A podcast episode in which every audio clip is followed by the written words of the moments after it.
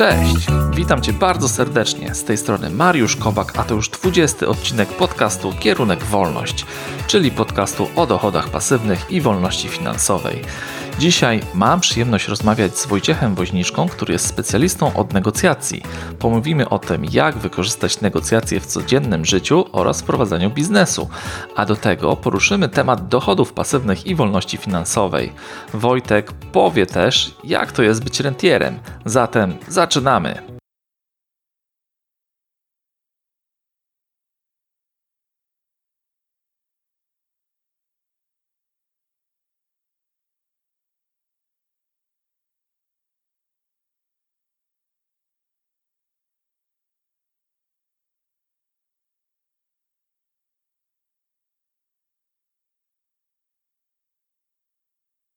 Cześć Wojtek, dzięki, że zgodziłeś się wystąpić w podcaście.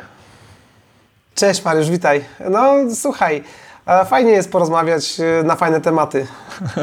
No właśnie, chciałbym dzisiaj z Tobą porozmawiać o kilku, o kilku fajnych rzeczach. Generalnie o negocjacjach, bo znam Cię ze świata negocjacji. No i o tak. negocjacji w, negocjacjach w różnych kontekstach. Może w kontekście biznesu online, w kontekście wolności finansowej trochę, w kontekście nieruchomości, bo nieruchomości pomagają oczywiście do dojścia do wolności finansowej. Ale może, może zacznijmy od początku, bo pokażę tutaj, jak ja Cię poznałem, jak na Ciebie trafiłem. Trafiłem na Twoją książkę, w zasadzie w internecie w 2017 roku. I bardzo zainteresował mnie mechanizm, który przedstawiałeś, e, żeby dostać tą książkę. Po prostu, żeby ją kupić. Nie było, cena była chyba też podana na Twojej stronie, ale można, tak. można było też negocjować tę cenę, więc od razu tak. zapaliłem się do tego i, i rozpocząłem negocjacje mailowe, co prawda, ale, ale była to fajna, fajna przygoda. No i skąd taki pomysł, żeby sprzedawać książkę po takiej cenie, jak ktoś sobie ją wynegocjuje? Mhm. Wiesz co, yy, znaczy w ogóle no tak, to, to, to witam wszystkich, którzy będą to oglądali. Yy, cześć. Um, słuchaj, no jeżeli chodzi o, o pomysł, to no, nie było to jakoś specjalnie trudne. No skoro kupujesz książkę o negocjacjach, no to ją sobie możesz wynegocjować. I od początku wymyśliłem, że będzie można książkę kupić na dwa sposoby. Ci, którym się spieszy, którzy nie chcą się bawić w negocjowanie, a to mogą sobie kupić przez przycisk kup teraz, który ich przekierowuje do sklepu. A ci, którzy chcą się pobawić w negocjowanie, chcą się sprawdzić, chcą zobaczyć, jak to będzie działać, e, no to biorą i negocjują ze mną. I to jest dość śmieszna historia też, się za tym kryje, bo mm, na początek tych negocjacji nie było dużo. No to powiedzmy było, nie wiem, kilkanaście procent e, może wszystkich e, zakupionych książek to były negocjacje, może 15%. I wyobraź sobie, że na pierwszym podcaście z Michałem Szafrańskim, kiedy rozmawialiśmy o, e, o tym, jak znegocjować zakup mieszkania i nie spodziewałem się jeszcze wtedy, że ten podcast tyle namiesza, i że będzie miał takie ogromne zasięgi i, i że w ogóle jakby tak fajnie, dobrze, że zostanie przyjęty. No i tam nakłaniałem ostro ludzi, żeby, wiesz, żeby negocjowali, bo mało kto negocjuje i tak dalej. No i dość szybko się to na mnie zemściło, bo z y, czterech, pięciu, może dziesięciu negocjacji miesięcznie zrobiło się kilkadziesiąt dziennie nowych osób, które po prostu, wiesz, chciały negocjować książkę, nie? Chciały się dobrze w tym bawić, chciały po prostu się nauczyć już od początku, już chciały mieć jakiś kontakt. I powiem Ci, no, były takie momenty ciężkie, gdzie mm, ja tych maili wymieniałem no, setki dziennie i w pewnym momencie stwierdziliśmy, że dobra, albo piszemy jakiś skrypt pod to, albo po prostu nie wiem, czy mój pracownik, czy ktoś inny będzie, będzie negocjował. No ale dość szybko to zarzuciłem, bo stwierdziłem, że no, wiesz, ludzie mają pewnie oczekiwania, um, jakoś tam roz... no nie powiem... Um, mają pewne oczekiwania, nie? Jak do ciebie piszą i chcą z tobą ponegocjować i nagle okazuje się, że szybko się orientują, że odpisuje im jakiś robot albo, albo człowiek, który nie ma kompletnie pojęcia i, i, i nie ma tego flow. Mm, e, no więc generalnie żeśmy dość szybko stwierdzili, że muszę jednak to robić. No i tak się to ciągnie, wiesz. Już trwa to trochę. Rekordzista wymienił ze mną 91 maili. A, tak, 91 maili. Natomiast teraz powiem Ci, że już trochę jestem bardziej zasadniczy w tych negocjacjach obecnie. Trochę bardziej już szanuję ten swój czas i jak widzę, że nie jest perspektywiczna negocjacja, to staram się dość szybko ją ucinać. Ale też nie tak, wiesz, na zasadzie jakiegoś jakiegoś twardego nie, tylko bardziej na zasadzie, że na przykład, nie wiem, czekam na, na poważną propozycję i dopóki jej nie otrzymam, to pozwolę sobie nie odpowiadać na przykład, nie? Rzadko to się zdarza, bo raczej ludzie, ludzie chcą, chcą negocjować, chcą gdzieś tam um, jakiś, jakiś konsensus wypracować, ale no, tak jak mówię, nauczyłem się przez te trzy lata prawie negocjowania z ludźmi y, samej książki, nie? gdzie pewnie było kilka tysięcy tych negocjacji, tak myślę. Że no jednak to jest, y, to jest kawał roboty, nie? którą trzeba wykonać. Ale jest ogromny plus z kontaktu z ludźmi. No właśnie, no to była fajna zabawa. No, ja wysłałem wtedy do ciebie, wymieniliśmy raptem kilka maili, może z pięć i zakończyliśmy no, negocjacje. No taka średnia jest. Trzy, cztery. No właśnie, więc tak to, tak to wyglądało, z tego co pamiętam. No, ja to potraktowałem jako taką fajną zabawę, takie mini wyzwanie, no i rzeczywiście było, było fajnie, tak gdzieś tam... No wiesz, niektórzy się nawet muszą przełamać, nie? żeby to zrobić. To nawet nie chodzi o te parę złotych urwane na książce, no bo to nie są duże pieniądze. Ale wiesz, niektórzy się po prostu muszą przełamać.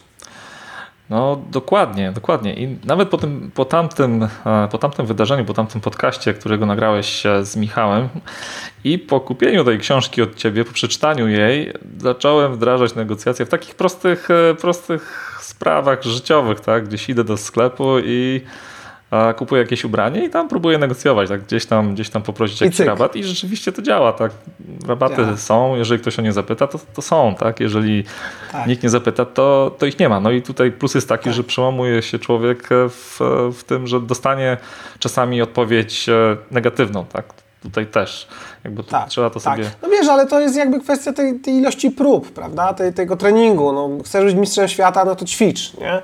A żeby być mistrzem świata w jakiejkolwiek dziedzinie, trzeba te 10 tysięcy godzin przećwiczyć, można tak powiedzieć. Więc trochę jeszcze, jeszcze wiesz, y, tych, tych negocjacji przed nami. Nie?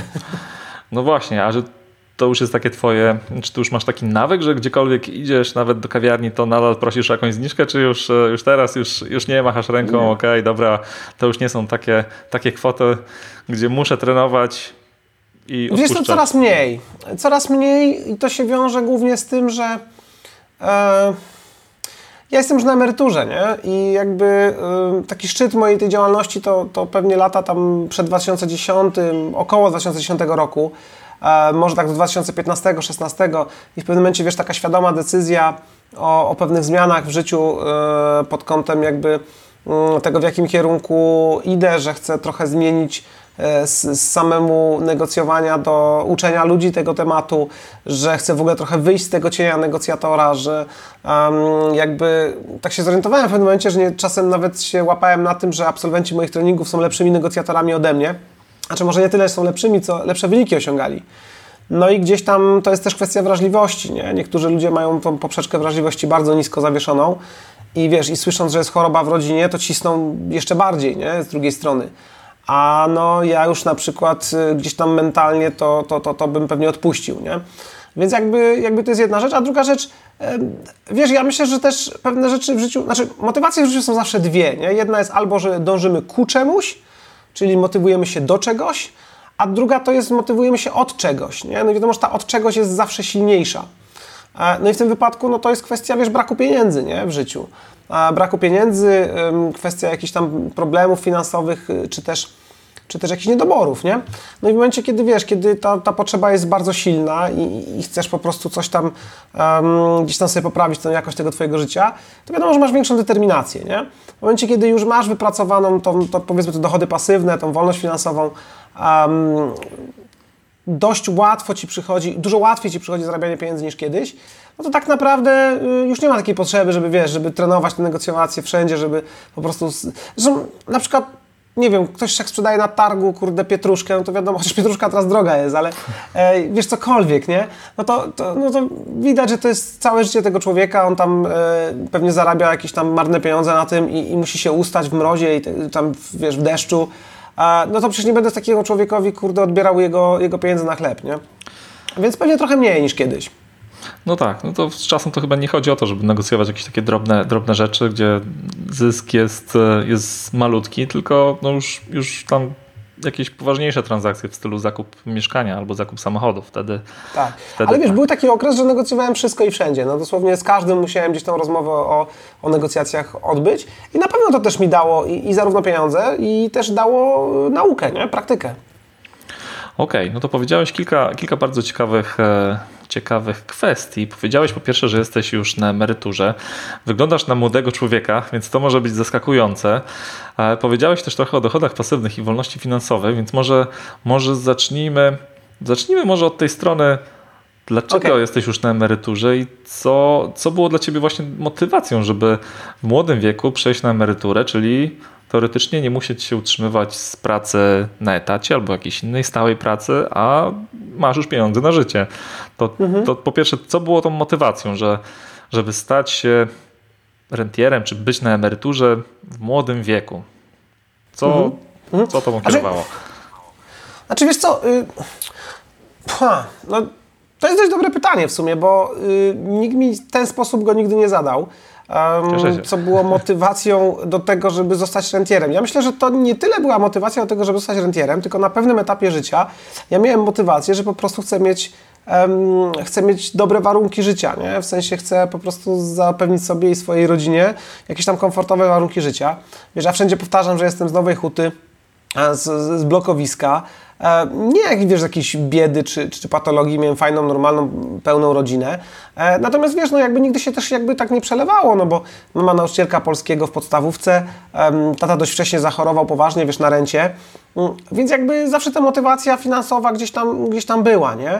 No i w momencie, w którym, e, w którym może też inaczej. Jest też coś takiego jak wartości, nie? Każdy człowiek ma jakieś te swoje wartości i u mnie gdzieś zawsze wysoką wartością było bezpieczeństwo e, finansowe.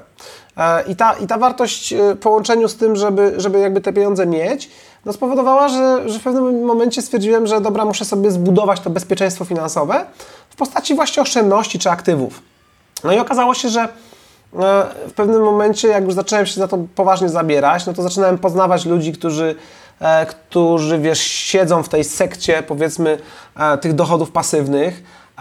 No i spodobało mi się to, nie? Stwierdziłem, że no kurde, nie chce mi się chodzić do roboty, a, a jeśli już, to chcę chodzić, bo, bo lubię, bo chcę sobie wybierać klientów, bo chcę pracować tylko na takich rzeczach, które mnie kręcą, a nie takich, które muszę robić, nie?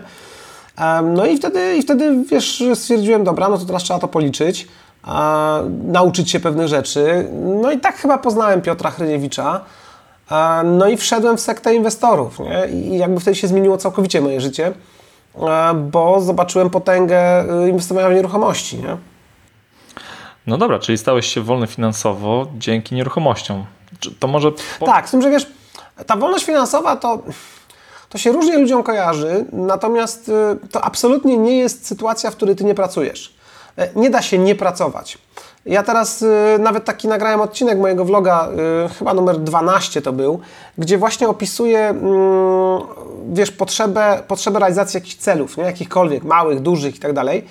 I de facto nie da się po prostu pewnego dnia przestać pracować i wiesz, w wieku 30 paru lat siedzieć, e, nie wiem, i grać na komputerze. Nie? No pe pewnie fajnie, no pewnie można to robić, ale gdzieś tam ciągle jest ta potrzeba Mm, realizacji jakichś celów, nie? Jakiś, e, wiesz, jakiegoś rozwoju, jakichś e, celów niekoniecznie finansowych. I wtedy no, musi być to coś. Nie? I oczywiście, jeżeli dobrze Ci to idzie, zarabianie pieniędzy i, i robienie jakichś różnych biznesów, no to, no to kurczę, no to czemu nie? Ale plus jest taki, że jak poniesiesz porażkę, to się nic nie dzieje, tak? Bo ciągle Twoja rodzina jest zabezpieczona, wydatki są zabezpieczone, E, to jest jedna rzecz. Druga rzecz jest taka, jak nie daj Bóg na przykład coś Ci się stanie zdrowotnie, no to nie ma problemu, tak? Przez dwa tygodnie nie chodzę do pracy i nic się nie stanie. Już nie chodzi nawet o, o L4, bo wiesz, że przedsiębiorcy L4 raczej nie mają, ale bardziej chodzi o to, że po prostu świat się nie zawali, jeżeli nie będę zarabiał przez miesiąc czy przez ileś. Ale też to ciągle nie jest y, wolność finansowa utożsamiona z bogactwem, bo to są zupełnie dwie różne rzeczy.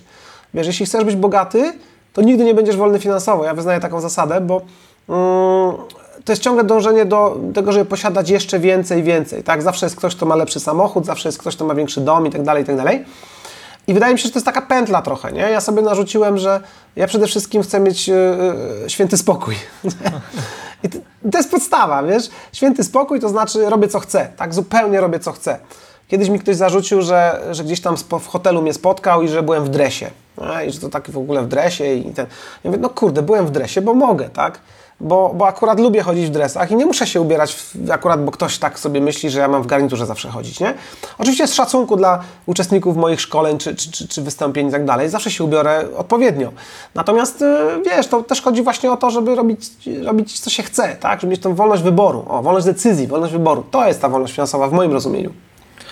No dokładnie, to chyba właśnie tak to działa, czyli wolność to jest, to jest podstawa, żeby decydować o sobie, to co, to co chcemy robić i kiedy chcemy tak. robić, a nie robimy to, co ktoś nam każe, narzuca, czy oczekuje, oczekuje Ktoś czy sytuacja, nie? No bo to nie zawsze ludzie, tak? To, to może być sytuacja, po prostu, nie wiem, zepsuje ci się coś w domu i musisz za to zarobić, tak? Bo, bo, bo po prostu nie masz pieniędzy, nie?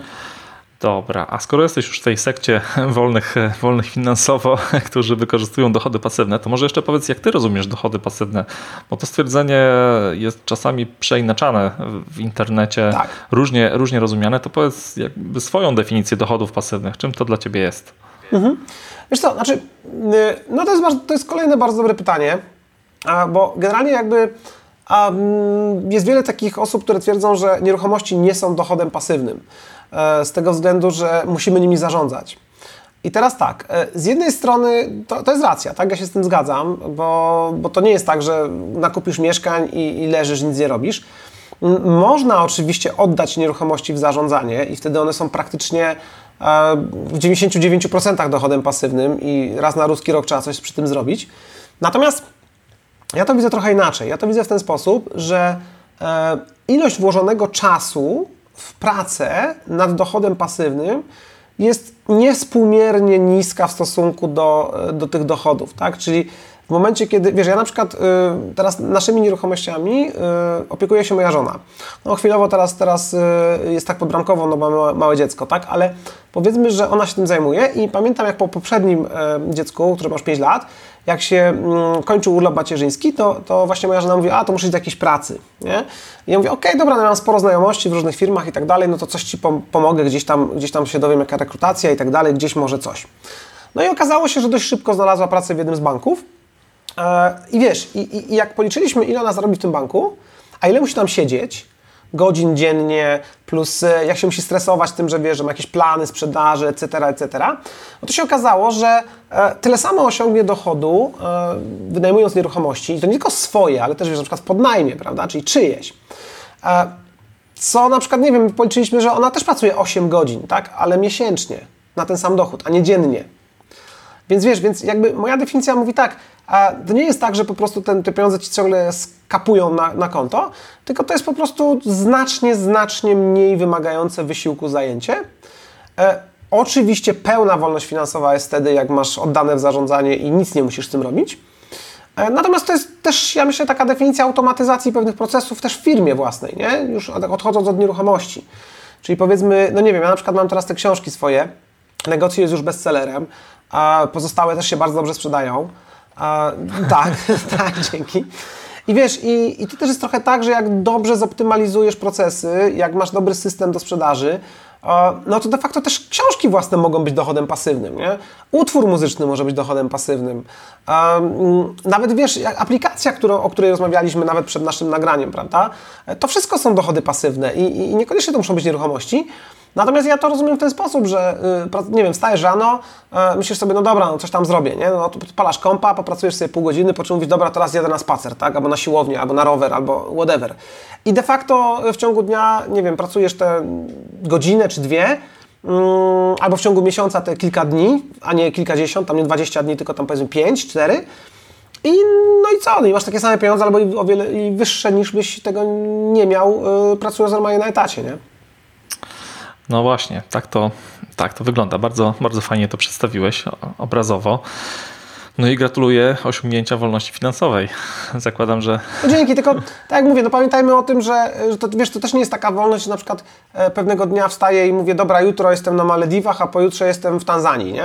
No nie, no, no nie, no tak to nie działa. To powiedzmy, gdyby, no musi być jakaś ta granica, nie? Powiem, że, powiedzmy że tak, że dochody pasywne na polskie warunki z nieruchomości to wcale nie jest jakaś sztuka. E, wiesz, przysłowiowa, ja nie chcę nikogo obrażać, tak, bo, bo, to też nie o to chodzi, ale powiedzmy kiedyś się mówiło, że na przykład taka przysłowiowa kasjerka z Biedronki, tak, z całym szacunkiem dla pracy, którą wykonują, ale e, no załóżmy, że ona tam powiedzmy nie zarabia jakichś ogromnych pieniędzy, no powiedzmy, że jest to, nie wiem, 2,5 tysiąca na rękę, no podejrzewam, że po obecnych podwyżkach pewnie, pewnie spokojnie tyle to jest, no to wiesz, to jak się dobrze przyjrzysz, jakie są nieruchomości na rynku i zoptymalizujesz jakąś nieruchomość w dużym mieście, no to tak naprawdę to jest jedno mieszkanie na wynajem, nie? A, więc Wiesz, więc tak naprawdę, jeśli ktoś ma niskie potrzeby, niskie koszty życia, to on bardzo mało może tych nieruchomości mieć, żeby być wolnym finansowo. No dobra, no to może takie przewrotne pytanie, to dlaczego te osoby, które zarabiają te 2,5 tysiąca, takie przysłowiowe, nie kupują nieruchomości i nie stają się wolne finansowo, bo nawet tych nieruchomości nie trzeba finansować własnymi pieniędzmi na dobrą sprawę. To dlaczego tak mało osób e, staje się wolnych finansowo albo w ogóle o tym rozmawia? Co jest taką barierą według ciebie, że, mhm. Żeby wejść w ten świat? Ja myślę, że to jest brak wiedzy, e, no i strach, nie? I po prostu strach przed czymś nowym, strach przed działaniem, strach przed czymś innym niż ten etat, nie? I też mi się wydaje, że że nie tylko nawet jeszcze to, ale po, zobacz, na przykład y, jednym z moich klientów jest duża sieć marketów budowlanych. No, nie mogę powiedzieć, która, no bo obowiązuje nas poufność. Nie jest ich wiele, tak, ale, ale powiedzmy, że jest. No i pamiętam swego czasu, y, jak robiłem dla nich szkolenia ze sprzedaży, no to się dowiedziałem, że po wejściu takiego dużego socjalu, jaki się pojawił w Polsce wraz z programem 500, 17 czy 20% kobiet było zagrożonych odejściem z pracy. Nie? Czyli tak naprawdę, wiesz, e, te, ci ludzie pracujący w takich właśnie zawodach, no to oni chętnie by nie pracowali, jeśli by im ktoś zapłacił za niepracowanie tyle, co mają teraz, tak? No tylko niestety już jakby e, w formie socjalną to jest ok, tak? Składasz wniosek, dostajesz kasę. Ale w formie już na przykład mieszkania na wynajem, czy jakiejś innej działalności, która Ci przyniesie, no to trzeba trochę jednak tego wysiłku włożyć, ale to też nie jest problemem, bo ludzie są pewnie pracowici, tylko chodzi o, o, o, po prostu to, że nie mają przekonania, że coś mogą zrobić, nie mają siły przebicia, e, no i wystarczającej odwagi do podjęcia decyzji, nie? No dobra, to może wróćmy do Twojej książki, bo czy to był pierwszy taki krok świadomy, który, który podjąłeś, żeby stać się wolną finansowo osobą, czyli postanowiłeś wydać książkę, wydać produkt, który miał być właśnie taką pierwszą cegiełką do budowania Twojej wolności finansowej, czy miałeś też już w dalszych planach jakiś, jakiś dalszy, dalszy rozwój w tym kierunku, czyli właśnie te nieruchomości? Bo rozumiem, że startowałeś od książki, czy nieruchomości były pierwsze? Wiesz co, y, jakby budowanie kapitału było trochę wcześniej, natomiast y, książka była... No nie, nieruchomości były trochę wcześniej już. To, to już się pojawiło wcześniej i e, optymalizowanie nieruchomości było może z 5 lat temu. Może, w zasadzie to było zaraz po tym, jak poznałem Piotra Chrodziewicza, to pewnie 5-6 lat temu. Natomiast e, książka tak naprawdę w ogóle nie była pomysłem na zarabianie pieniędzy od początku. To książka była takim mm, czymś, co miało wspierać trochę moją działalność szkoleniową, wiesz, markę budować i tak dalej.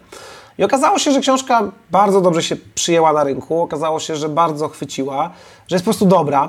Taka mała reklama teraz.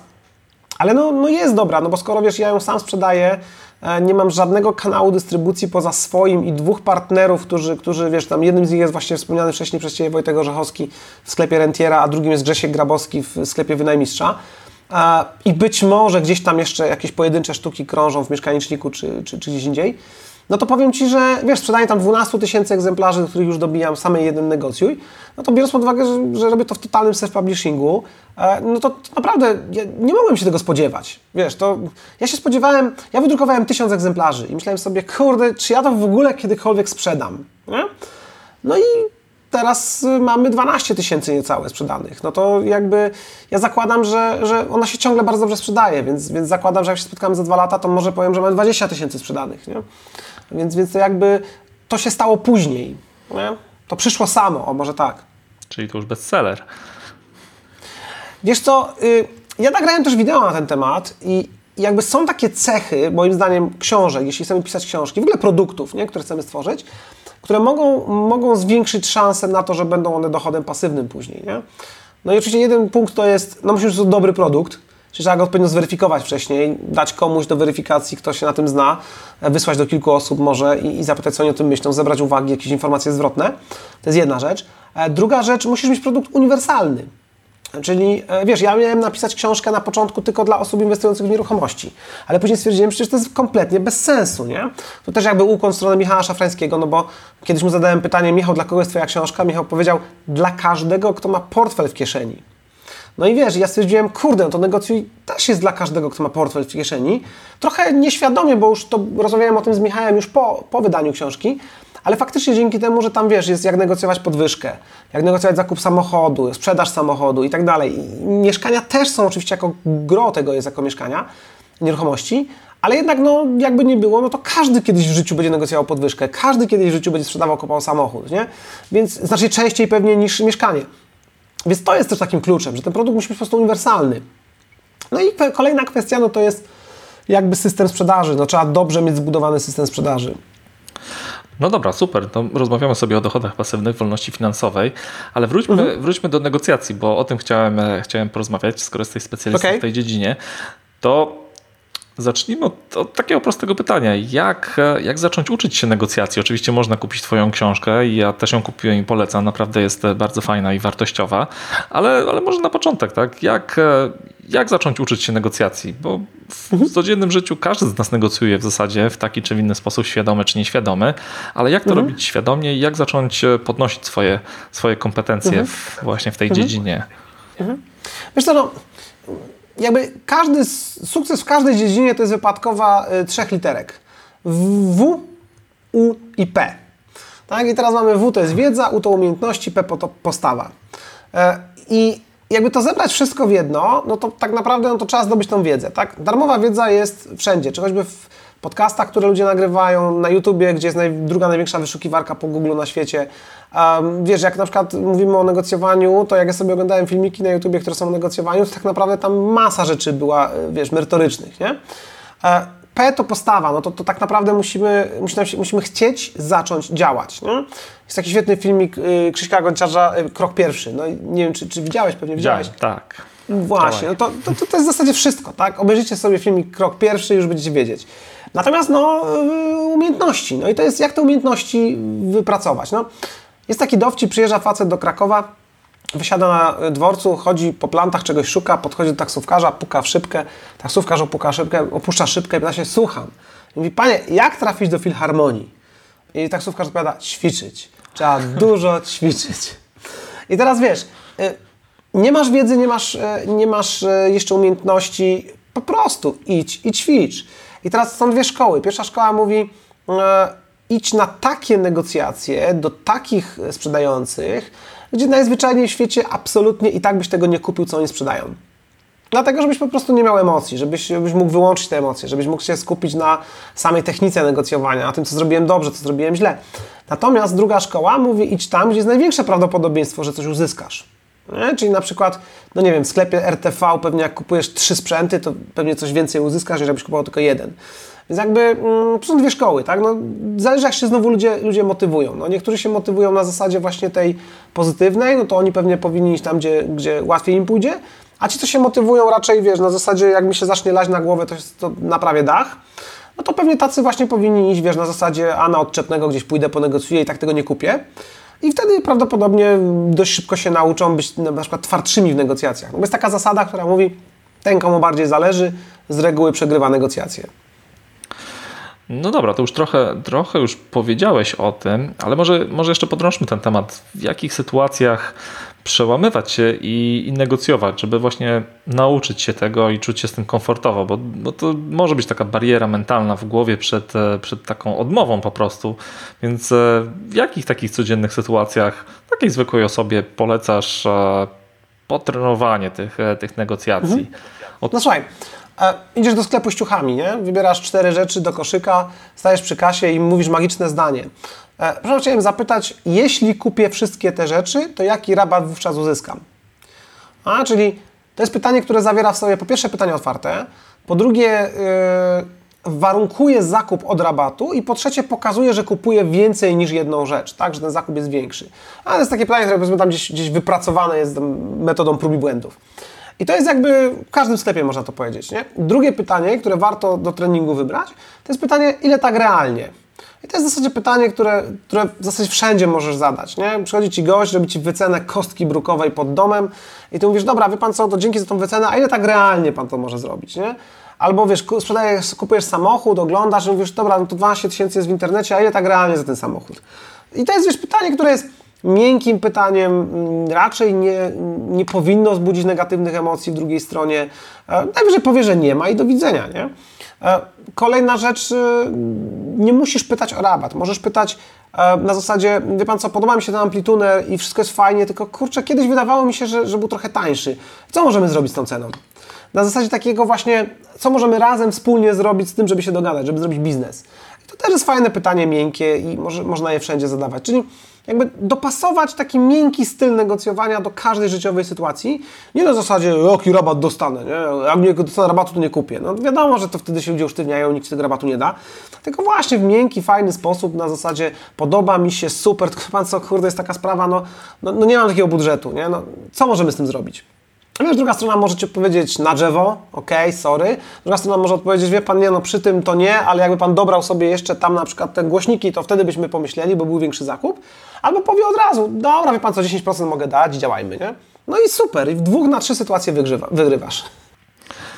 No i super, właśnie podałeś się trzy magiczne zdania, które chyba jeszcze w notatkach do tego podcastu, żeby każdy mógł skorzystać. Warto, tak, tak. I... Szczególnie ile tak realnie. Wiesz, to, są, to jest zdanie, które y, absolwentom, czy moich szkoleń, czy treningów, czy słuchaczom podcastu, czy w ogóle cokolwiek, y, czy czytelnikom książek zrobiło już miliony złotych. Bo to jedno zdanie. No właśnie, więc warto, warto skorzystać, nie bać się i po prostu no, zadawać te pytania po prostu. To co najgorsze, co się może zdać, no to usłyszymy odpowiedź odmowną i tyle. Za którymś razem za którymś razem się uda w końcu. Wiesz, nikt nas psami nie poszczuje, tak? No chyba, że jesteśmy wyjątkowo gburowaci w tym, co robimy i, i na przykład wchodzimy do kogoś, e, oglądamy jego samochód i mówimy, panie, tutaj tyle rdzy, a w ogóle, o, na, na zdjęciach był ładniejszy, ale pan tu podpicował i w ogóle. No to wiadomo, że od razu wkurzasz tego sprzedającego i jak go zapytasz o rabat, to on ci powie, spadaj stąd, cena wzrosła, nie? To też trzeba, trzeba po prostu trochę zbudować tą taką regułę lubienia. Trzeba być po prostu fajnym człowiekiem, miłym, sympatycznym, a przy okazji zapytać o rabat i tyle. No dobra, okej, okay, ale to, tak jak wchodzimy gdzieś tak z zewnątrz, to, to pewnie możemy stosować te pytania, ale czy to nie jest tak, żeby dobrze się przygotować do negocjacji, no to trzeba trochę poznać sytuację albo poznać tę osobę, która, która sprzedaje dany produkt i jak się przygotować właśnie do takiej fazy jeszcze przed samym wejściem w negocjacje, czyli takiej fazy przed tym właściwym negocjowaniem, co powinniśmy zrobić, jaką lekcję domową, jakie zadanie domowe powinniśmy odrobić. Wiesz co, no jest, takie, jest takie zdanie, które mówi 4 y, razy P. Pominięcie przygotowania przesądza o porażce. I w negocjacjach jest to szczególnie ważne. I tutaj tych etapów jest bardzo dużo. Ja już nie będę się skupiał na każdym, żeby każdy omawiać, bo to naprawdę pewnie zeszłoby mi z godzinę. Ja tylko powiem o tych najważniejszych. Mhm. Więc tak, mówiąc o przygotowaniu, to przede wszystkim musimy mieć tak zwaną batnę. Czyli musimy mieć tą best alternative to negotiated agreement. Czyli tak naprawdę nie idziemy na żadne negocjacje, jeżeli nie mamy alternatywy. W takich codziennych, życiowych, prostych negocjacjach alternatywą może być po prostu nie kupię. No, czyli może być na zasadzie nie muszę tego kupować. No, idę sobie pogadam, ale tak naprawdę nie muszę. Natomiast w takich ważniejszych negocjacjach, typu właśnie samochód, mieszkanie, no to wypadałoby tą batnę mieć już silniejszą, chociażby, nie wiem, inne mieszkanie, inny samochód, jakiś może, na przykład ktoś kupuje mieszkanie na inwestycje, no więc może te pieniądze przeznaczyć na inną formę inwestycji. Więc jakby wybieranie tych, tych bat niekoniecznie oznacza inny, ale to jest dość, dość istotne. Co jeszcze? Musimy mieć też watne drugiej strony, czyli worst alternative. Czyli musimy się zastanowić, jakie mm, najgorszą alternatywę, jaką najgorszą alternatywę ma druga strona, jeżeli z nami się nie dogada. To też warto sobie przygotować, zrobić jakiś research na ten temat. Kolejna rzecz, no trzeba zrobić research na temat y, tego, z kim będziemy negocjować. Ja na przykład często stosowałem taki, mm, taki wybieg, że rozmawiając z kimś na przykład odnośnie mieszkania przez telefon, przez, na ogłoszeniu, na koniec prosiłem o godność tej osoby. Mówię, wie Pan co, Panie Mariuszu, yy, mógłby mi Pan podać, y, jakby jak się Pan nazywa, żebym sobie zapisał w telefonie, żebym dokładnie wiedział właśnie, że, że Pan to Pan. No i ludzie podają to imię, nazwisko. A mając imię, nazwisko i telefon, pomijając RODO oczywiście, to już masz dostęp do chociażby do researchu facebookowego, gdzie, gdzie prawdopodobnie się dowiesz, czym ta osoba się pasjonuje, czy chodzi na mecze piłki nożnej, jakie zespoły muzyczne ją interesują i tak dalej, bo to ludzie, wiesz, ludzie to pokazują, nie? I już budujesz tą regułę lubienia w inny sposób na spotkaniu, bo, bo możesz podpytać, nie wiem, myśmy kiedyś na takie negocjacje pojechali do Warszawy, gdzie widzieliśmy, że nas, nasz e, negocjator z drugiej strony, taki dyrektor firmy, że się zameldował w Krakowie na Tauro na arenie na koncercie Metaliki na Facebooku. E, więc wiesz, więc od razu jakby, jak zapytał, czy nam zrobić kawę, to mówimy, o tak, tak, bo akurat jesteśmy po takim ciężkim weekendzie, bo wie pan, panie dyrektorze, tu był taki koncert w Krakowie, nie? Mówi, ale jaki? Mówię, no nie, Metalika. O, ja byłem też, nie? I już jest zupełnie inna rozmowa. Jak nagrywałem podcast z Zacharem Zawadzkim na temat, jak negocjować zakup samochodu, y, autocentrum.pl, może kojarzysz y, taki kanał, no to, y, to Zachar właśnie mówił, że on sobie przypomniał, jak ja o tym mówiłem, jak pojechali kupować Saba do kogoś. I on mówi, że użytkownicy Saba to są totalne świry na punkcie Sabów i on po prostu pojechał innym Sabem, żeby kupić tamtego. No to już od razu był preferowanym kupującym. I teraz będąc preferowanym kupującym, po pierwsze, nikt się nie obrazi, jak podasz niższą kwotę, i to jest ważne, a po drugie, y, ludzie będą Ci w stanie zejść niżej z ceny niż komuś innemu, nie? i to jest mega ważne. No i wiesz, to jest właśnie ta wspólna wioska tak zwana, którą musisz się dowiedzieć, tak? Coś, co nas łączy. Kolejna rzecz, e, dopasowanie, tak? Żeby, żeby na przykład na tej rozmowie się dopasować do drugiej osoby mową ciała, czy mimiką, tempem mówienia y, i tak dalej. Kolejna rzecz to jest tak zwana ingracjacja, czyli warto dowiedzieć się, za co możemy pochwalić daną osobę, jakieś jej osiągnięcia, jej um, oczywiście osiągnięcia, a nie stan posiadania. Bo chwalenie za stan posiadania jest zbyt czystą formą manipulacji, taką łatwą do, do, wiesz, do odkrycia, ale na przykład już ludzie lubią, jak się im mówi, że a, tutaj medale za karate na przykład, nie? No, cokolwiek, wymyślam teraz e, no to a jak pan to zrobił, że pan w ogóle na tych zawodach wygrał? Bo mój syn to był, ale on w ogóle tam mówił, że strasznie ciężko było. A, bo ja coś tam, nie? Już jest inna rozmowa. Co jeszcze? No trzeba mieć widełki, trzeba mieć jakiś, e, jakiś cel negocjacyjny przygotowany, żeby nie dać się po prostu gdzieś tam poniżej tego celu mm, odpuścić. E, trzeba wiedzieć, jakie są demony sprzedającego, czyli coś, co każdy z nas sprzedając cokolwiek, wie, jakie są tego wady. Jeżeli druga strona o nich wspomni, to ty od razu czujesz silną presję na obniżkę ceny, ze względu na to, że ktoś o tym wspomniał. Ja na przykład miałem taki, jak sprzedawaliśmy mieszkanie na trzecim piętrze w bloku bez windy, i my wiedzieliśmy, że to jest problem, że tam nie ma tej windy. Przyszło młode małżeństwo oglądać to mieszkanie i wiesz, przed samym wyjściem już mają zamykać drzwi i mówią, o wie pan, wiecie Państwo, nam się bardzo podoba to mieszkanie, ale żona jest w ciąży i z dzieckiem małym to my sobie nie wyobrażamy chodzenia po tych schodach z tymi wózkami, z tym wszystkim. A tam nie było wózkowni. I wiesz, zamknęły się drzwi i moja żona mówi, widzisz, to jest duży problem, trzeba obniżyć cenę i jak najszybciej pozbyć się tego mieszkania. No, wiesz, no takie rzeczy warto, warto wcześniej, wcześniej właśnie ustalać przed negocjacjami, nie? No warto strategię sobie ustalić, jak idziesz w dwie osoby. No ja byłem wielokrotnie świadkiem sytuacji, gdzie jedna osoba paliła negocjacje całego zespołu. Gdzie wiesz, gdzie druga strona podawała jakąś, jakąś tam zmienną i ta osoba mówiła, o, to już całkiem dobra oferta. I bach, nie? negocjacje Koniec. leżą, tak? Już wtedy możesz próbować wyjść wyżej, ale nie wyjdziesz, nie? A tam niżej, to w zależności czy kupujesz, czy sprzedajesz. Więc jakby warto tą strategię ustalić. Warto ustalić w zespole negocjacyjnym, kiedy przerwę robimy. Jest taki gość, nazywa się Christopher Voss, on jest tym negocjatorem FBI emerytowanym i on właśnie mówi, że samo podanie oferty drugiej stronie, jeśli to jest jakiś większy temat typu właśnie nieruchomość, czy jakieś biznesowe negocjacje, powoduje już tak wysoki poziom stresu, że warto dać przerwę. Że na przykład wiesz, dajesz tą ofertę swoją i mówisz, dobra, to wiecie Państwo co, to Wy się spokojnie teraz zastanówcie nad tą naszą ofertą, my pójdziemy, tam zadzwonimy, też pogadamy, może nie wiem, bo tam teściowie jeszcze mówili, że może jakieś pieniądze nam dorzucą i wrócimy i wtedy pogadamy dalej. I wiesz, to też jest dobry taki wybieg, bo być może jedna z tych osób bardzo chce zamknąć transakcję, druga nie. I tak to by, wiesz, tak to by okoniem stawali, a tak to y, ta jedna spacyfikuje tą drugą i powie, weź tam Staszek, sprzedaj już ten samochód i daj spokój, same problemy z nim, nie? No dobra, w sumie to masz rację, sprzedam, niech go biorą. I wiesz, i to też może uratować tysiąc, dwa tysiące, pięć tysięcy złotych. Także tych niuansów jest strasznie dużo. Ja tu mówię o takich najważniejszych, ale, ale tak naprawdę no to e, ja kiedyś w negocjuj sprawdzałem, opisałem 20 chyba 7 e, kroków przygotowania do negocjacji. Nie? To jest ogromna liczba. Tam checklisty nawet umieściłem w książce, jak pamiętasz. Tego, mówię przy mieszkaniu. Z tego względu, że e, no nie wszystko się musi zadziać, ale zrobienie tych rzeczy zwiększa Twoje prawdopodobieństwo lepszego wyniku.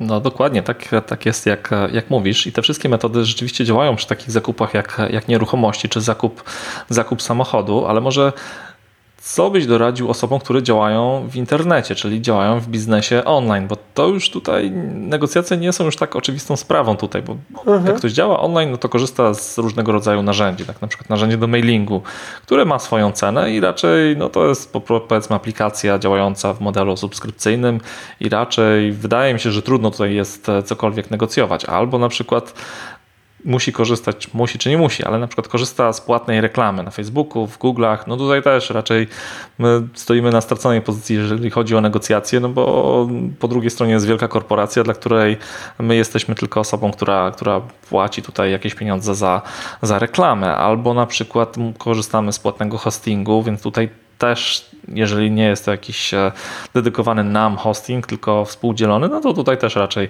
raczej dużego pola do negocjacji nie ma ale równocześnie działając, działając w biznesie online, no to mamy z czasem jakieś produkty, które, które sprzedajemy. To może być książka, tak e-book, to może być kurs online, to może być e, to może być jakiś abonament na, na aplikację czy coś w tym stylu. Więc co doradziłbyś takim osobom w kontekście negocjacji? Właśnie takim osobom, które prowadzą biznes online? Jak one mogą i co one mogą tak naprawdę negocjować? Masz jakiś fajny pomysł? Wiesz co, kluczem w Twojej wypowiedzi są dwa słowa. Trzy. Powiedziałeś, wydaje mi się, że nie można negocjować w takich sytuacjach. Nie to, wydaje mi się. I to jest Twoje przekonanie właśnie, y, które no, jest pewnie przekonaniem opartym o jakieś Twoje doświadczenia z przeszłości. I to jest całkowicie ok, nie? ja to rozumiem. Natomiast jakby mając takie przekonanie, my przestajemy próbować więcej negocjować. I teraz ja, myślę, ja myślę, że e, piękno negocjacji właśnie polega na tym, że dzięki negocjacjom dochodzi do większej ilości transakcji niż gdyby nie było negocjacji. No bo wiesz, ktoś widzi ogłoszenie, e, nie wiem, na stronie internetowej jakiegoś dostawcy usługi, że e, abonament za tą aplikację kosztuje 150 zł miesięcznie. I mówi, e, no, w życiu nie stać mnie, tak? To albo sobie spiracę coś innego, albo kupię coś tańszego, nie? I koniec rozmowy. A być może na 120 byłoby go już stać, nie? Ale dostawca tej aplikacji pewnie też by za 120 sprzedał, być może. No, lepiej 120 niż 0 skoro to jest bardzo powtarzalny produkt. Natomiast jeśli nie dochodzi do rozmowy na ten temat, jeśli nie dochodzi do jakiejkolwiek interakcji, no to skąd ten sprzedawca ma wiedzieć, że w ogóle ktokolwiek taki chciał to kupić, nie? Więc jakby pierwszą zasadą, którą ja zawsze mówię, no to poszukaj jakiegoś kontaktu do, do jakiegoś człowieka albo do jakiejś, e, jakiejkolwiek, jakiejś, nawet skrzynkę jakąś kontaktową e, i skontaktuj się, tak? I zapytaj o ten rabat. No to to jest w ogóle pierwsza rzecz. Druga rzecz. E, co może spowodować, że ktoś Ci będzie chciał udzielić rabatu? Po pierwsze, skala. No, a jeżeli ty kupujesz jeden abonament na jeden komputer jakiejś prostej aplikacji, to pewnie będzie trudniej. Ale jeżeli na przykład chcesz kupić cały zestaw oprogramowania, albo chcesz na przykład do, do komputerów wielu w firmie, albo um, jesteś perspektywiczny, bo na przykład w przyszłości robisz jakiś projekt, który już jest pewny i tak dalej, i tak dalej, to zawsze warto opisać to w tym swoim, w Twoim mailu. Jakby podsumowując to, co powiedziałem, w ogóle w każdej dziedzinie życia jest tak, że w każdym biznesie, że umiejętność negocjacji może Ci dać wynik dwóch, e, na dwóch etapach. Pierwszy to jest zakup, a drugi to jest sprzedaż. No i tak jak powiedzieliśmy, zresztą sam to też zwróciłeś uwagę, przy zakupie może jest trochę mniej możliwości, bo tak jak już wspomniałem wcześniej, po pierwsze trzeba zapytać, może, się, może mają taką możliwość, może nie.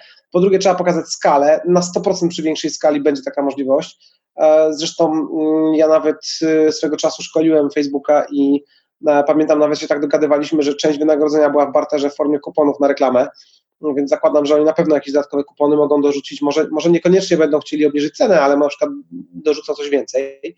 To myślę jest indywidualna sprawa. Zresztą wiem, że agencje przecież się z nimi e, umawiają różne reklamowe na, na część kampanii na Facebooku i na pewno to jest wyceniane indywidualnie. Ja w ogóle myślę, że że sporo rzeczy można zapytać właśnie o indywidualną wycenę, tak, że biorąc pod uwagę jakieś aspekty, które mogą przemawiać za tobą, czy to jest skala zakupu, czy to jest e, może odpowiedni okres czasu, no to tak jak jak wiesz, jakieś produkty są sezonowe bardziej, może są mniej sezonowe, no tutaj trzeba by się było indywidualnie do każdej sytuacji znowu przygotowywać i, i zrobić ten research, ale wydaje mi się, że zawsze można negocjować, byleby był jakiś numer do kontaktu, czy jakiś mail do kontaktu i można by było jakieś informacje od człowieka zasięgnąć, jakiegoś robota, nie? To to wtedy jest, jest jak najbardziej możliwe. Druga kwestia, no to jest sprzedaż produktów, no i tu już jest dużo łatwiej, tak, bo możesz zachęcić więcej osób do zakupu, jeżeli nawet umieścisz przycisk na stronie, gdzie kupują, negocjuj. I już ludzie mogą gdzieś być zaintrygowani tym przyciskiem i mogą spróbować tam, tam klikać. No, nie odpowiem Ci na pytanie, czy, czy przez to nie stracisz y, na wolumenie sprzedaży, bo bo na przykład ludzie kupią taniej niż mieliby zakupić zakup teraz? Myślę, że nie, bo jednak ci, co mają kupić kup teraz, i tak kupią kup teraz. To raczej nie będzie, wiesz, nie będzie duża skala tych negocjacji. Natomiast y, no być może kupią ci, którzy by nie kupili za tą cenę, która tam jest i odpuściliby, poszli do konkurencji, nie? Więc wydaje mi się, że to jest, to jest ważne. E, wiesz, ktoś mi kiedyś powiedział, y, że ja na przykład strzeliłem sobie w kolano, e, robiąc podcast z Michałem na temat właśnie negocjacji, że tam tak dużo tej, tej treści sprzedałem, nie? Tej wiedzy, że później w książce na przykład, no to już jakby, no, ludzie już nie będą kupować książki, bo już tyle zostało powiedziane w podcaście.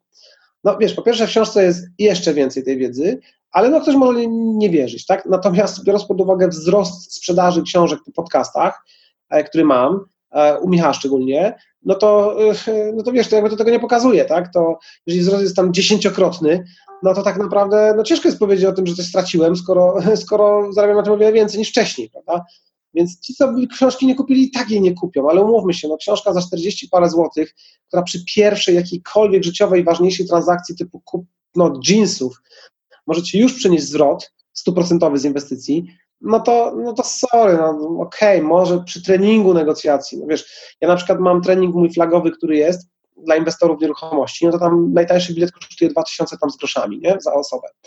No i wiesz, no wydać się mogło, że to jest duża kasa, tak? No ale jeżeli człowiek kupuje 10 mieszkań e, za chwilę i na każdym urwie 20 tysięcy, a nie 10, no to jest stówkę do przodu, nie? No to, to kurde, no to ROI jest 5 tysięcy, czy tam 50 tysięcy. Więc to też jest kwestia, z czym to porównujemy, nie? Więc ja myślę, że, że spokojnie można, e, e, można tej umiejętności negocjacji w takim biznesie online też używać. No okej, okay, odchodzą spotkania indywidualne i to jest zawsze jakaś ułomność. No, prawdziwe negocjacje to jest face to face ale zawsze jest jakaś możliwość zdalnego, zdalnej rozmowy, czy, e, czy chociażby internetowej, czy, czy, czy chociażby mailowej, tak, która jest najgorsza, jeśli o to chodzi, ale zawsze jakieś tam możliwości zapytania odpowiadać są. No i powiedziałeś e, dużo fajnych rzeczy. To, co, to, co chciałbym podkreślić, to to, że dzielenie się wiedzą tak naprawdę, no to nie jest, nie jest sposób na to, żeby, żeby pozbyć się możliwości sprzedaży swoich produktów, to raczej jest taki sposób na to, żeby pokazać się w roli eksperta, budowania swojej, swojej marki osobistej, no i pokazywania ludziom, że rzeczywiście się na tym znasz i jesteś praktykiem i od ciebie można się tego uczyć, e, negocjacji czy jakichś innych, innych zagadnień już, e, już jakby bliżej, tak? Czy pogłębiać ten temat warto, tak. warto z tobą, z osobą, tak. która rzeczywiście się na tym zna. Dokładnie, dokładnie tak i w tym, i w tym siedzi. No a ten przycisk e, negocjuj, gdzieś kto sprzedaje produkty online, no rzeczywiście no, warto wypróbować, ale ryzyko jest takie, tak jak powiedziałeś, tak można stać się ofiarą własnego sukcesu. Nagle możemy spędzić mnóstwo czasu na, na negocjacjach mailowych tak. albo telefonicznych, w zależności od tego, jak to, tak. jak to sobie. No to jest ryzyko, tak. To jest ryzyko. Jeżeli, jeżeli sprzedajesz dużo już dziś, i na przykład to są, to są ilości, nie wiem, kilkudziesięciu sztuk dziennie do kilkudziesięciu innych klientów, no to faktycznie może war nie warto tego robić. Natomiast jeżeli to są, wiesz, jeżeli to są dwie, trzy transakcje dziennie i są to transakcje może za większe kwoty, może to są kilkaset, kilkadziesiąt czy kilka tysięcy złotych, znaczy nie mówię kilkaset tysięcy, tak, ale kilkaset złotych, kil, kilka e, tysięcy, no to wiesz, no to, to, to ja bym zaryzykował, nie? No właśnie, warto, warto próbować, no warto, warto jednak negocjować, przełamywać się i działać. No dobrze, a powiedz mi jeszcze coś takiego, bo działając online rzeczywiście można zarabiać pieniądze, można budować kapitał, ale mm. czy żeby osiągnąć tą wolność finansową, koniec końców, to czy nieruchomości to jest jedyna droga, tak na dobrą sprawę, czy, czy to jest najpopularniejsza droga? Co możesz o tym powiedzieć? Czy... To, y, nie mam zbyt wielu doświadczeń w budowaniu tej wolności za pomocą innych y, jakby dróg dojścia. A może poza własnym biznesem, no tych firm trochę w życiu otwarłem i, i trochę prowadziłem i prowadzę dalej kilka, kilka różnych działalności. A jeśli chodzi o biznes, no to bym doradził tyle, że mm, jest taka zasada, zresztą nawet na Akademii Ekonomicznej kiedyś usłyszałem od jednego profesora, że lepiej mieć 5% z każdej modelki niż być modelką. I ja się staram gdzieś w tym systemie działać. Wiesz, um, w tym momencie mm, jakby pieniądze, które zarabiamy w firmach moich, czy, czy, czy, czy w firmach, których jestem wspólnikiem, tak naprawdę one płyną z różnych źródeł. To jest, wiesz, to są rzeczy obsługujące nieruchomości, czyli właśnie pośrednictwo finansowe, pośrednictwo mm, gdzieś, gdzieś dostarczamy klientów do wynajmu samochodów, dostarczamy klientów do, do biura e, księgowego, dostarczamy klientów właśnie do, do pośrednictwa kredytowego, e, do pośrednictwa ubezpieczeniowego, e, do pośrednictwa w ogóle nieruchomościowego, więc jakby, jakby wiesz, ten przekrój jest ogromny, gdzie można zarabiać. Kolejna kwestia to jest to w biznesie jest też właśnie to, żeby się uniezależnić od, znaczy, żeby się uzależnić albo uniezależnić, zależności jak patrzymy, ale jak już mówimy o uzależnieniu, od jak największej liczby klientów rozproszonych. Nie? Czyli e, im więcej masz klientów rozproszonych, nawet małych, w sensie takich, co kupują nie wiem, pojedyncze sztuki w niewielkich pieniądzach, to i tak jest zawsze lepiej niż e, mieć dwóch, trzech, takich dużych. Ja to przerabiałem mając własną firmę szkoleniową, gdzie znaczy teraz mam ponad setkę klientów korporacyjnych, e, ale były takie czasy, gdzie miałem trzech, czterech jak zaczynałem I, i wtedy było, wiesz, tak, że musiałem robić nawet największą hałturę, którą mi zlecali, której po prostu nie znosiłem. Teraz jest tak, że ktoś przychodzi po szkolenie, ja mówię, ja robię tylko negocjacje i sprzedaż, ewentualnie zarządzanie sprzedażą za pomocą coachingu, ale to naprawdę już niszowo. I wiesz, nie robię innych szkoleń, bo, bo nie muszę, ale z drugiej strony, jak się specjalizuję, to jestem dużo lepszy w tym, co robię. Więc jakby to jest duży plus nie, tej, tej, tej sytuacji. Natomiast, natomiast no, nieruchomości są, są bezpieczne. Są bezpieczne. No, dwie rzeczy, które mogą nas pozbawić tych nieruchomości, e, trzy w zasadzie, no to jedna to jest wojna, drugie to jest uwłaszczenie, czy wywłaszczenie, a trzecie to są podatki specjalne. No i tak naprawdę patrząc na obecną sytuację e, geopolityczną, no to chyba tylko ta trzecia jest taka wydająca się przewidzieć przyszłości powiedzmy kilku lat ryzykowna. Tak? Na wojnę się raczej nie zanosi. Myślę, że znacznie bliżej wojny byliśmy trzy lata temu. E, raczej to się wszystko uspokoiło. E, na wywłaszczenie na szczęście też się nie zanosi. E, no ale wiesz, takie rzeczy da się, daje się przewidzieć. Nie? ryzyka wzrostu stóp procentowych i tak dalej, no, no okej, okay, to są ryzyka, ale powiązane z rynkiem. No, jeżeli wzrosną stopy procentowe, to wzrosną ceny najmu. Jeśli wzrosną ceny najmu, to będę mógł podnieść ceny u siebie. Więc jakby nawet te moje kredyty, które płacę, w jakiś tam sposób sobie, y, wiesz, zamortyzuję ich, ich wzrost cen nie? Przez, przez podniesienie własnych cen, jeśli chodzi o ratę kredytu. Także, także ja myślę, że te nieruchomości są, są bezpieczne. Zawsze nieruchomość można sprzedać.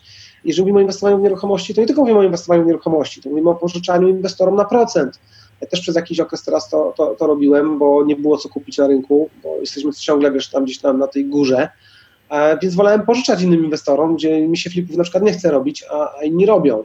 E, no i wiesz, no i też, też w formach pożyczek to, to może funkcjonować. Możesz współinwestować w spółce, gdzie to jest bardziej pasywne, bo, bo jest wielu, którzy się zajmują remontami, sprzedażą i tak dalej, a ty tylko dajesz kasę, nie? jako jeden ze wspólników. E, natomiast powiem Ci tak, no ja przerabiam jeszcze książki jako dochód pasywny, e, produkty, no bo to też fajna rzecz. I myślę, że trochę tego, trochę tego i, i to dość fajnie działa. No właśnie, wracając do nieruchomości, to mogliśmy o tym rozmawiać bardzo długo i to jest temat na, na kilka podcastów, więc może zaparkujmy ten temat tutaj, ale to co, to, co bardzo powiedziałeś fajnego, co może nie każdy wyłapał, no to to, to że w zasadzie warto, albo nawet trzeba mieć kilka różnych źródeł dochodu, w zasadzie jak, jak najwięcej, więc takie osoby, które, które pracują na etacie i utrzymują się tylko z tego, no to, no to podejmują duże ryzyko. Tak. I to na własne, to jest, i to, i to na własne to życzenie. Paradoks. Nie? I zobacz, i to jest taki paradoks, jak kiedyś usłyszałem od Jacka Walkiewicza, że stabilizacja motylka to szpilka. Nie? Tak, I jeżeli masz do wyboru, mi się to podoba. Tak, jeżeli masz do wyboru um, jakby, ja nie pamiętam dokładnie, jak on to powiedział, ale tam było y, właśnie związane z tym, że um, chyba ryzyko i, i, i bezpieczeństwo, nie?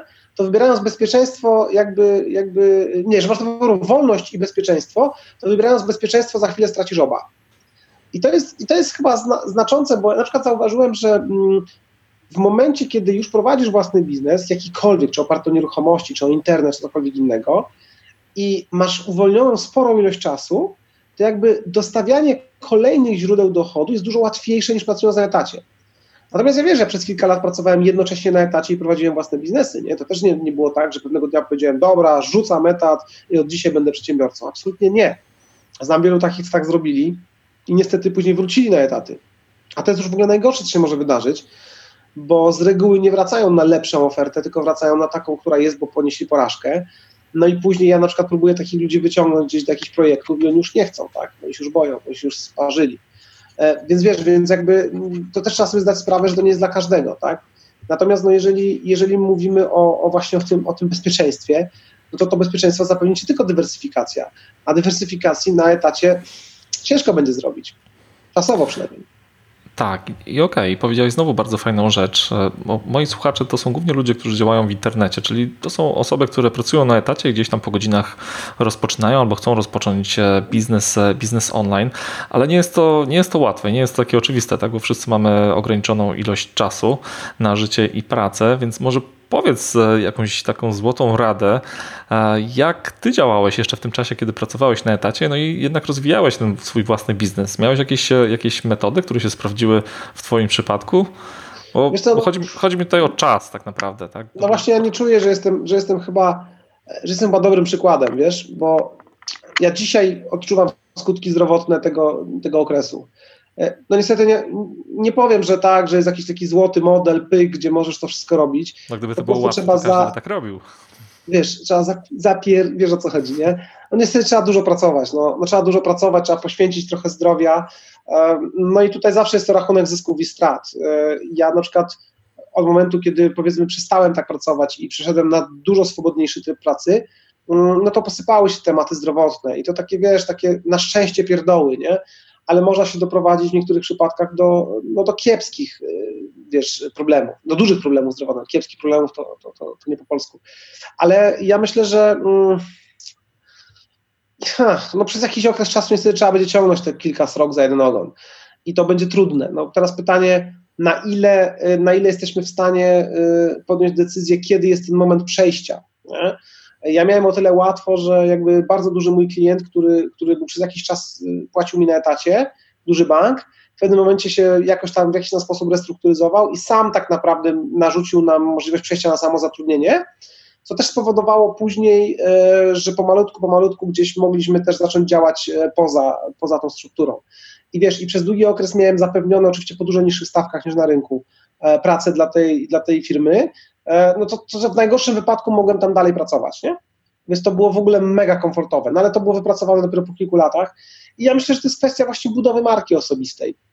Jednak, jednak tego, żeby ludzie po prostu cię utożsamiali z jakimś tam, z jakimś tam specjalistą w danej dziedzinie. I po jakimś czasie, e, po jakimś czasie będziesz miał tak dużo tych klientów, że no będziesz musiał rzucić ten etat, bo nie wyrobisz, po prostu nie wyrobisz fizycznie, a przecież nie będziesz zatrudniał pracownika, samą pracując na etacie. No dokładnie, czyli trzeba cisnąć, pracować, pracować po godzinach przez jakiś czas, trudno, nie ma innej Niestety, nie ma innej sorry, nie ma drogi na skróty. Tak, budować markę osobistą, no i, no i nie poddawać się, tak, bo jakieś niepowodzenia będą po drodze. Okej, okay, Wojtek, to zbliżamy się już do końca. Może, może tak już prawie na koniec, może powiedz, e, czy są jakieś osoby, czy jesteś w stanie wymienić jedną, dwie, może trzy osoby i mogą to być autorzy książek, podcastów, blogerzy bądź inne osoby ze świata biznesu, którzy, które motywują cię do działania na co dzień, właśnie żebyś cisnął, działał. Teraz już masz mhm. więcej wolności, więc może, może to wygląda inaczej, ale czy kiedyś były, były takie osoby, albo może teraz, którymi się, którymi mhm. się inspirujesz do działania? Mhm. mhm. Wiesz no ja myślę, że najważniejsza to jest motywacja wewnętrzna. Nie, nie wiem, czy widziałeś taki filmik, jak, y, y, jak Snoop Dogg mówi e, I want to thank you, me, for being me. myślę, że w pierwszej kolejności trzeba po prostu gdzieś czerpać y, tam gdzieś z wnętrza siebie tą, e, tą motywację i, i, i tutaj oczywiście warto się wzorować na innych osobach, ale to też czasem bywa złudne, bo bo ciężko jest czasem zmodelować i powtórzyć sukces kogoś, tak, w innych warunkach i, i w innym czasie i tak dalej. E, więc ja myślę, że tutaj gdzieś trzeba sobie samemu wypracować sposoby. No, mi świetnie się sprawdza e, taki dość duży relaks i odprężenie. Ja najwięcej pomysłów biznesowych zawsze mam na urlopie. E, najwięcej pomysłów biznesowych zawsze mam gdzieś, jak na przykład, nie wiem, wyjdę z sauny w jakimś hotelu, gdzie sobie pojadę na, na, na ferie na przykład i później idę do groty solnej i wiesz, leżę przy tej solance i po prostu mam milion pomysłów no i te wszystkie dziadki tam ze mną leżą, oni tam po prostu, wiesz, się relaksują, a ja nagrywam na telefon pomysły biznesowe, nie? Bo po prostu już głowa mi paruje. Więc jakby dać sobie po prostu duży komfort, dużą swobodę, dużo takiego luzu. Jak to kiedyś powiedział Rockefeller, e, ten, kto pracuje za dużo, nie ma czasu na zarabianie pieniędzy, nie? Więc coś w tym jest. Oczywiście po tym etapie, jak już wypracujemy sobie tą, tą pozycję, tak, o której mówiliśmy wcześniej. Natomiast jeśli chodzi o konkretne osoby, no to no ja zdecydowanie zawsze i wszędzie forever, ever będę polecał Michała Szafrańskiego, i jego blog, jak oszczędzać e, pieniądze. E, chociażby z tego powodu, że, że bardzo spójna wizja Michała oszczędzania i tych wszystkich rzeczy, o których tam pisze, jest z, moją. Z moją. Na pewno polecam edukację inwestowania w nieruchomości Piotra Chryniewicza, bo sam jestem częścią tej organizacji. Co prawda Piotr jest bardzo wycofany, jeśli chodzi o internet i tak naprawdę jego nie uświadczysz. To namówienie Piotra na kilka zdań przed kamerą to jest w ogóle no, to jest, to jest ogromny po prostu osiągnięcie i wyczyn. Słuchaj, no kurczę, warto, warto podcastu Mała Wielka Firma e, Marka Jankowskiego słuchać na pewno, bo jest ciekawym podcastem. Liczy się wynik Bartka Popiela, e, też warto. E, no jest kilka takich wartościowych osób, myślę, które przede wszystkim uważam, że powinniśmy się skupiać na konkretach. Wiesz, jest dużo takiego, takiego takiej miałkiej treści, takiej, wiesz, takiej parapsychologii, możesz wszystko, wow i w ogóle. I, I wiesz, i to jest fajne na pewnym etapie, ale później wychodzisz z takiego spotkania, czy z takich oglądania takich filmów i myślisz sobie, wow, mogę wszystko, tylko tak naprawdę co? Nie, nie masz wiedzy mm, na temat e, tego, jak coś zrobić, wiesz, nawet nie wiesz, jak technicznie otworzyć jakąś spółkę czy, czy cokolwiek. No i fajnie, że możesz wszystko, tylko ten entuzjazm za chwileczkę wygaśnie, bo potkniesz się na pierwszym lepszym krawężniku, nie? Więc wydaje mi się, że tutaj jakby podstawą to są, to jest szukać takich ludzi, którzy, którzy przede wszystkim mówią o konkretach. O konkretach pokazują to na liczbach, pokazują konkretne ścieżki postępowania, może wiesz, i takich twardych umiejętności, nie? Bo takich miękkich to zawsze można nadrobić, wiesz, tam, wow, narzędzie do tego, jak się motywować, no super, nie? Tylko, że tak naprawdę, no to, to, to jest, dla mnie to jest mało konkretne, nie? Ja nigdy nie lubiłem na przykład prowadzić szkoleń, wiesz, zarządzania sobą w czasie albo takich innych wizytów, bo wydaje mi się, że to po prostu jest za mało konkretne. Jeżeli nauczysz się konkretnych rzeczy, to nie będziesz musiał zarządzać sobą w czasie, bo, bo zrobisz jedną rzecz a porządnie i ona ci przyniesie takie dochody, że nie będziesz musiał już zarządzać sobą w czasie więcej. Znaczy fajnie, efektywność, to wszystko to jest super, nie? Ale w pierwszej kolejności bym postawił na twardą wiedzę i takich ludzi konkretnych bardzo. No i okej, okay. no i dzięki, dzięki za wymienienie tych, tych osób. No jesteś już kolejną osobą w podcaście, która wymienia osoby z Polski, co jest super budujące zawsze, bo widać, że my możemy czerpać wiedzę, uczyć się od innych osób, które działają w Polsce, odniosły tak. sukces. Ale słuchaj, oczywiście, że tak, no, wiesz, czerpanie od Amerykanów jest fajne, ale to, kurczę, to jest, to jest zupełnie inny rynek, wiesz, to jak na przykład oglądam jakieś programy o handlu nieruchomościami w Londynie, w, Boże, w Nowym Jorku, w Londynie, no w Nowym Jorku, no kurde, w Los Angeles, to wiesz, to jest zupełnie inny świat, chociażby dlatego, że tam nie ma sprzedaży bezpośrednio, tak? Tam jest sprzedaż tylko przez agencję i to już w ogóle determinuje zupełnie sprzedaż. Wiadomo, że niektóre pomysły są super i warto je czerpać, natomiast staram się na dzień dzisiejszy raczej, raczej wzorować na Polakach. No i super, i bardzo dobrze, cieszę, cieszę się z tego. Może jeszcze powiedz parę słów o, o, swojej książce. Ja mam pierwsze wydanie, ale wiem, że już jest, już jest kolejne wydanie. I czy możemy mhm. tutaj liczyć na jakąś, jakąś małą niespodziankę? Czy tak. jestem w stanie wynegocjować rabacik tak. dla słuchaczy tak. podcastu? Jak to miało, jak stolica Maroku. Ja może pokażę, bo książka, którą masz, to jest, to jest Negocjuj 1 i ona jakby, mm, bo Negocjuj 2, czyli ta książka, to to nie jest jakby drugie wydanie, tylko to jest książka, która jest e, takim suplementem do jedynki. W Negocjuj 1 masz typowy podręcznik negocjacji, czyli przejście całego procesu od A do Z, natomiast w Negocjuj 2, plus jakiś tam poradnik na koniec, natomiast w Negocjuj 2 masz case study dużych historii, siedem dużych historii negocjacyjnych, e, opisanych na zasadzie, co było zrobione, co uważam, że było dobrze zrobione, co spieprzyliśmy, jakie błędy. I tam jest głównie, tam jest chyba sześć, pięć nieruchomości, nie czekaj, cztery nieruchomości, jedna podwyżka yy, i dwie negocjacje biznesowe. I generalnie jakby, jakby ta książka to jest takie, wiesz, no zresztą nazywa się, czyli czego nauczyłem się negocjując dla siebie i dla innych, nie? I popełniłem jeszcze trzecią książkę, to jest książka Nie sprzedawaj, pozwól kupić. I to jest książka o mojej filozofii mm, sprzedaży, e, jako sprzedaży niewymuszonej, czyli robienia tak, żeby ludzie chcieli od ciebie kupować, a nie żebyś cokolwiek wciskał. I jakby cała książka mówi o tym, jak to robić, żeby tego nie robić, czyli jak przekonywać nie przekonując, jak sprzedawać nie sprzedając, etc. Natomiast teraz właśnie piszę czwartą książkę, która wyjdzie w tym roku na gwiazdkę i to będzie książka, której tytuł będzie brzmiał Na drodze do wolności finansowej i podtytuł Co bym sobie doradził, gdybym cofnął się 20 lat wstecz.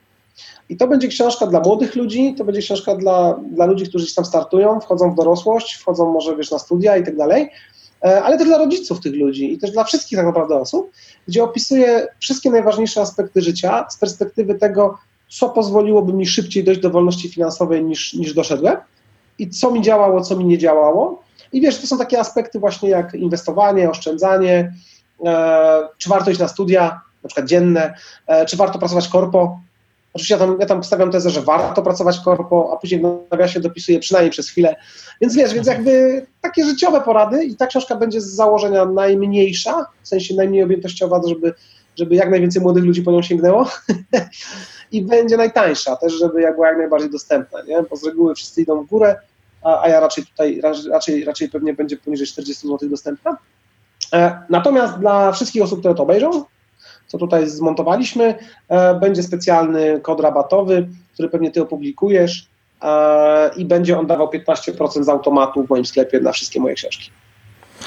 Okej, okay, no i super, dzięki. No to niech ten kod, to może od razu go powiemy, niech ten kod to będzie po prostu kierunek wolność, pisane razem, tak. bez polskich znaków. Tak, tak, dokładnie, dokładnie tak. I on będzie jakby już, możecie ten kod przekazywać komuś, jak ktoś by był zainteresowany, nie ma problemu, będzie dożywotni, że się tak wyrażę, to znaczy będzie, nie będzie miał czasu zakończenia. Okej, okay. no i dobrze, no i super. Wojtek, to może już tak na samo zakończenie powiedz, gdyby się ktoś chciał z Tobą skontaktować, to jak najłatwiej znaleźć Cię w internecie? Gdzie można się z Tobą skontaktować? Co, no, najprościej pisać w Google e, Wojtek Woźniczka i pewnie wypadnie 50 tysięcy moich zdjęć w grafice i e, jakichś danych dostępowych. E, ja jestem na tyle otwarty, że jest mój mail prywatny na mojej stronie, także spokojnie można napisać. Skoro i tak już pisze do mnie kilka tysięcy ludzi negocjacji książek, to jedna osoba więcej nie robi różnicy. Natomiast e, no, od razu muszę otwarcie powiedzieć, że mm, nie udzielam takich pojedynczych rad negocjacyjnych przez internet e, z jednego prostego powodu, że e, wiesz, ktoś do mnie pisze, Wojtek, słuchaj, idę jutro kupić dom, sytuacja jest taka, że zaproponowałem to, oni powiedzieli to i co mam zrobić. I teraz wiesz, i teraz jedno powiedzenie, co masz zrobić, z prawdopodobieństwem 99% spieprzy ci negocjacje, nie?